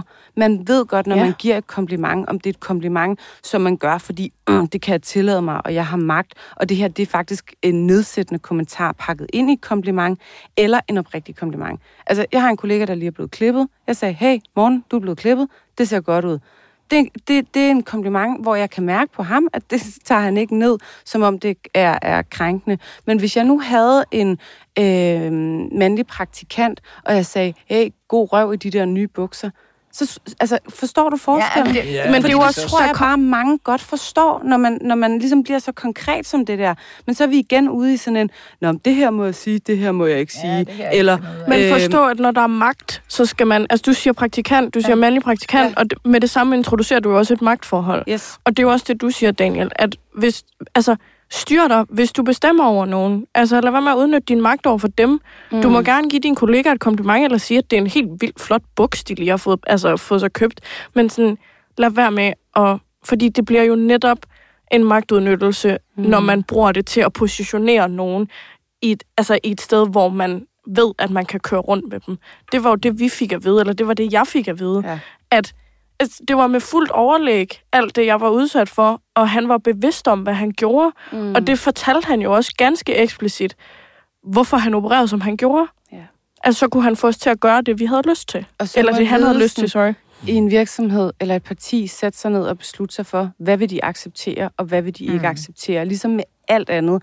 Og, og, og altså, journalister og ledere, alt muligt, kontakter jo mig for at sige, "Nå, hvad skal den her krænkelse koste? Som om, at jeg ligger inde med sådan et schema, som er sådan, okay, hånd på lår ud af den her den til? akse. Og så, er og så er det sket Okay, tre så gange. det giver en mundtlig advarsel. Ja, altså, og, Ja, fuldstændig. fuldstændig. Og ringer, og de ringer. Så siger de også til Fuldstændig. mig, og hvad, hvad synes du? Hvad, hvad synes du, der skal ske med dyrby? Og sådan, I don't have a clue. Men det altså, beviser har også, hvor svært det er. Der er, der, der er ingen, der har styr på det her. Nej. Der er Nej, ingen, det, der har styr det er jo mega svært. Jeg, jeg så lige, at Henriette Laversen fra Kvinfo, direktør Kvinfo, Ja. hun er blevet trukket ind som øh, i en følgegruppe hos øh, Ja, det så, ja, det så. øh, for at, at hjælpe med at få styr på, hvordan man skal håndtere de her krænkelsesager. Men hun var ude og sige om, om sagen på TV2 med Jesdorf, at hun kunne ikke se, hvordan man kunne gøre det meget bedre. Nej, tak. Altså, man kunne for eksempel overholde god advok- advokatskik og lade være med at bringe Ja, ja, ja. røven i et klaskehøjde, hvad angår GDPR-loven. Altså, det, det er der, vi er henne. Mm. Øhm, og det er delen godt nok... Ja, ja, altså det er sådan en... gråzonen, Øh, altså, altså. vi intellektualiserer det, gør det meget kompliceret, men, men, men man bliver jo også nødt til ude i virksomheder, organisationer og partier, tage noget ansvar for Jamen, det- det, at, ja. at gribe ind før, i stedet for den der. Og det er jo det, altså, jeg synes også, altså, at, at ledelsen på TV2 øh, altså virkelig ikke har eksekveret i. Lige nu, nu er jeg jo har jo et lille bidjob som kommunikationsrådgiver. Jeg kan ikke lade være med at tænke på, at de må sidde og juble sig over, fordi hele, juble, fordi hele balladen er røget over til BT ja, Ja, ja. og Berlingske Ja. og politikken, og så sidder de der Ja, ja. på TV2 og siger, wow. Den kommer, den kommer aldrig tilbage igen. Nej, Nogensinde. nej. Men det var jo også, altså de, de eksekverede det jo lige det her tilfælde, altså meget fint, og gik ud kort tid efter og var sådan, hey, undskyld. Altså, Ja. undskyld damer. Eller sådan, hvor det, der gør, at der kan være et efterspil, som ender med at trække ud, i mit tilfælde trække ud en måned i foråret, det var fordi, vi ikke fik en undskyldning. Ja, ja. Så bliver man jo ved, og den har Ja, vis- altså, Og du kan jo se, DR's pigekor er jo et Ja. rigtig godt eksempel på, Ja. hvordan den slags skal håndteres. Ja. Du bliver opmærksom på, at der er et problem, så undersøger du det her problem, så tager du konsekvenserne af det, og så går du ud som leder og giver en uforbeholden Ja. undskyldning. Ja. Og så kan det godt være, at Marie Rørby Røn ikke har stået og været dirigent i pigekoret og ikke har krænket nogen. Men det er i sidste ende, og især med den løn, hun får, hendes Ja. ansvar. Men jeg tror, så, det, tror ikke, det er nemmere for hende at tage ansvar, fordi hun ikke har haft en skid med det at gøre. Hvor over på TV2, der sidder der stadigvæk nogen i den ledelse der, der også har siddet der dengang. Jo, og- så skulle det jo også være nemt for Ulle Pors. Og Ja, jeg synes, at de så, interviews... Hvordan gik det? i- Jeg har det svært for hende. Hvad Altså, siger jeg- du, Daniel? Det- Det, det, ja, jeg ved snart ikke, hvad jeg skal sige. Jeg, jeg har i hvert fald, jeg, det eneste, jeg sidder tilbage med, det er to points, øh, som, som jeg synes er vigtige at få med i det. Et, øh, altså vi bør deeskalere, øh, både på enkeltsagsplan, hvor muligt, øh, og åbne op for, at der er sager, hvor folk ikke skal, skal fyres. Altså, hvor, Aner jeg en lille militærmand, der taler det? Altså, altså har, vi, har vi været i forsvaret, når vi kører det? Det kan du da se på hans Facebook, at han har. ja, godt. Det var, du bruger bare de der ord, jeg, jeg elsker. Jeg arbejder selv med folk, der siger, de siger aldrig ja, de siger modtaget. Ja. Øh, Og- Men jamen, der, er, der er en ting der. Ja. Øh, men det, vi er nødt til også, at det skal lære at fungere sammen i hold. Altså, fordi ja. ellers så falder øh, hold, altså holdene, de falder fra hinanden ude på arbejdspladserne, hvis det her det bliver til sådan noget, som det kan ende i meget, meget nemt. Øh, altså angiverkultur og, og, øh, og tribalisering. Det er det, man ser i... i Du er for vild, Daniel. i, i, I USA, der havde Harvard Business Review øh, et, et ret godt stykke, som jeg vil anbefale at, at google. Øh, man kan søge på The Me Too Backlash øh, tilbage i 2019. Og, øh, og der havde de målt på, hvordan det var gået med det her med at, folks lyst til at, at hænge ud sammen og, ja. og hyre kvinder, i særdeleshed attraktive kvinder og mænd og kvinder, der laver ting sammen på jobbet, for eksempel øh, tager på forretningsrejser og den slags ting. Øh, og det er skidt. Mm. Altså det er virkelig, virkelig skidt, den udvikling, de har haft i kølvandet af MeToo, fordi de er jo ikke heller ikke andet, hvad de har lavet. Altså, Ej, de, men er, er det ikke også lidt ligesom øh, Mette Frederiksen og Brostrøm går ud og siger, at det går ikke så godt med det her, øh, MeToo, hvad lige at sige, det her øh, corona, men I skal ikke lade være med at gå til julefrokost. I skal ikke lade være med at gå til frisør. Og sommer så meget er nu, at ingen går til julefrokost, og Ja, ja, ingen ja. går til frisør. Så, så, så selvfølgelig er der noget, kan der være noget backlash, men man kan også opføre sig ordentligt egentlig. Jo, jo, men jeg, tror, jeg tror bare, at der er to ben på den. Øh, både det her med, med at jeg skulle lige til at sige reconciliere, øh, det vil jeg være med, øh, men, men det her Sig med ligesom noget, at prøve, forstå. prøve, prøve at finde hinanden. Øh, og så også selvfølgelig øh, lade være med at pisse på hinanden, når man gør, ikke? Jeg tror, du skal med mig en tur ud i det københavnske natteliv, Daniel. Fordi øh, folk har været så nervøse for, om man nu ikke må flytte længere. jeg har også og tænkt, når hvor er bliver ude. kærligheden af, og alle de her Har du ting. dig? Jeg, jeg, Ja, tror, men- jeg tror, du skal en tur øh, med mig ud og lige have en fadel på nogle værtshus og nogle barer, og så se, at der er masser af fløjt, der er masser af kærlighed, der er masser af tilnærmelser, også dem, som går lige lidt øh, længere, end hvad man synes er behageligt, især når klokken bliver mange, og der kommer rigtig mange øl indbords. Det, det, det er den Du oplever invitation. ikke the backlash of... Uh, Jeg vil sige, jeg er ikke der endnu, hvor at jeg er bekymret for, om fløten den endegyldigt er død på baggrund af MeToo-bølgen. Det er en stående invitation, du kan bare vende tilbage. Det er en deal. Jeg, øh, du havde mig ved øl. Fint. og Daniel, Altså- så styrer du dig. Og så, ja, ja, men ja, ja. Mor her. Husk, Ellers så opfinder jeg et hashtag til dig Ja, også. ja, vi skal være... Det, Daniel. Dan- Altså, Daniel Ja, igen. Daniel, Daniel. Eller... og husk at deeskalere, hvis der opstår et Ja, eller andet. det, og det øh, konciliere, eller jeg kan Ja. det. Jeg vil Ja. gerne tage uddannelse hele bundet. Og så den anden pointe, hvis jeg må, den gælder også for drengene. Øhm, der, der er det her med, at, at man ser i nogle af de her sektorer, hvor der også er dreng, mænd, som bliver krænket, Ja. øhm, hvor, hvor der er sgu sådan lidt en, en blind vinkel for, for det også. Og det, det vil jeg sige, det ser jeg i rigtig, rigtig mange områder, som, som jeg arbejder med i Manderådet. Øh, vi er en fortalervirksomhed øh, for, for mænds ligestilling. Og, og det er i mange, mange øh, arenaer, at, at der er sådan lidt en blind, blind vinkel der. Så det vil jeg slå på truppen for, at man... man Det har du fuldstændig ret i, Ja. og det er enormt tabubelagt at være krænket som mand, fordi Ja, ja, er reaktionen er, klart, sådan, ja. Nå, så kom du der i nærkontakt med en frynse. kvinde, Ja, og ja, det var er da mere, end hvad vi andre fik, og du skal bare tage imod Henning og sådan noget. Ja, ja, det er, det er lingoen. Men så laver vi, altså, vi har også bager der. Bajer. Lige bajer. Lige bajer. Hold så os for fuld. Lige bag Ja, jeg ved det godt, det var bare en fejl, da jeg læste det. Jeg, jeg synes, det er fantastisk. Uh. øh, jamen, jeg, jeg synes, vi... Øh, jeg er helt... Jeg tænkte, vi skulle... Altså, jeg vil gerne have, at vi ikke skændtes. Mm. Og jeg vil gerne have, at vi ikke var så øh, alt for uvenner. Men det er vi jo slet ikke. Altså, det der har ikke været fordi- overraskende god stemning. Ja, jeg er nødt til bare men er- Bare i byen. For Ja. Lige bare.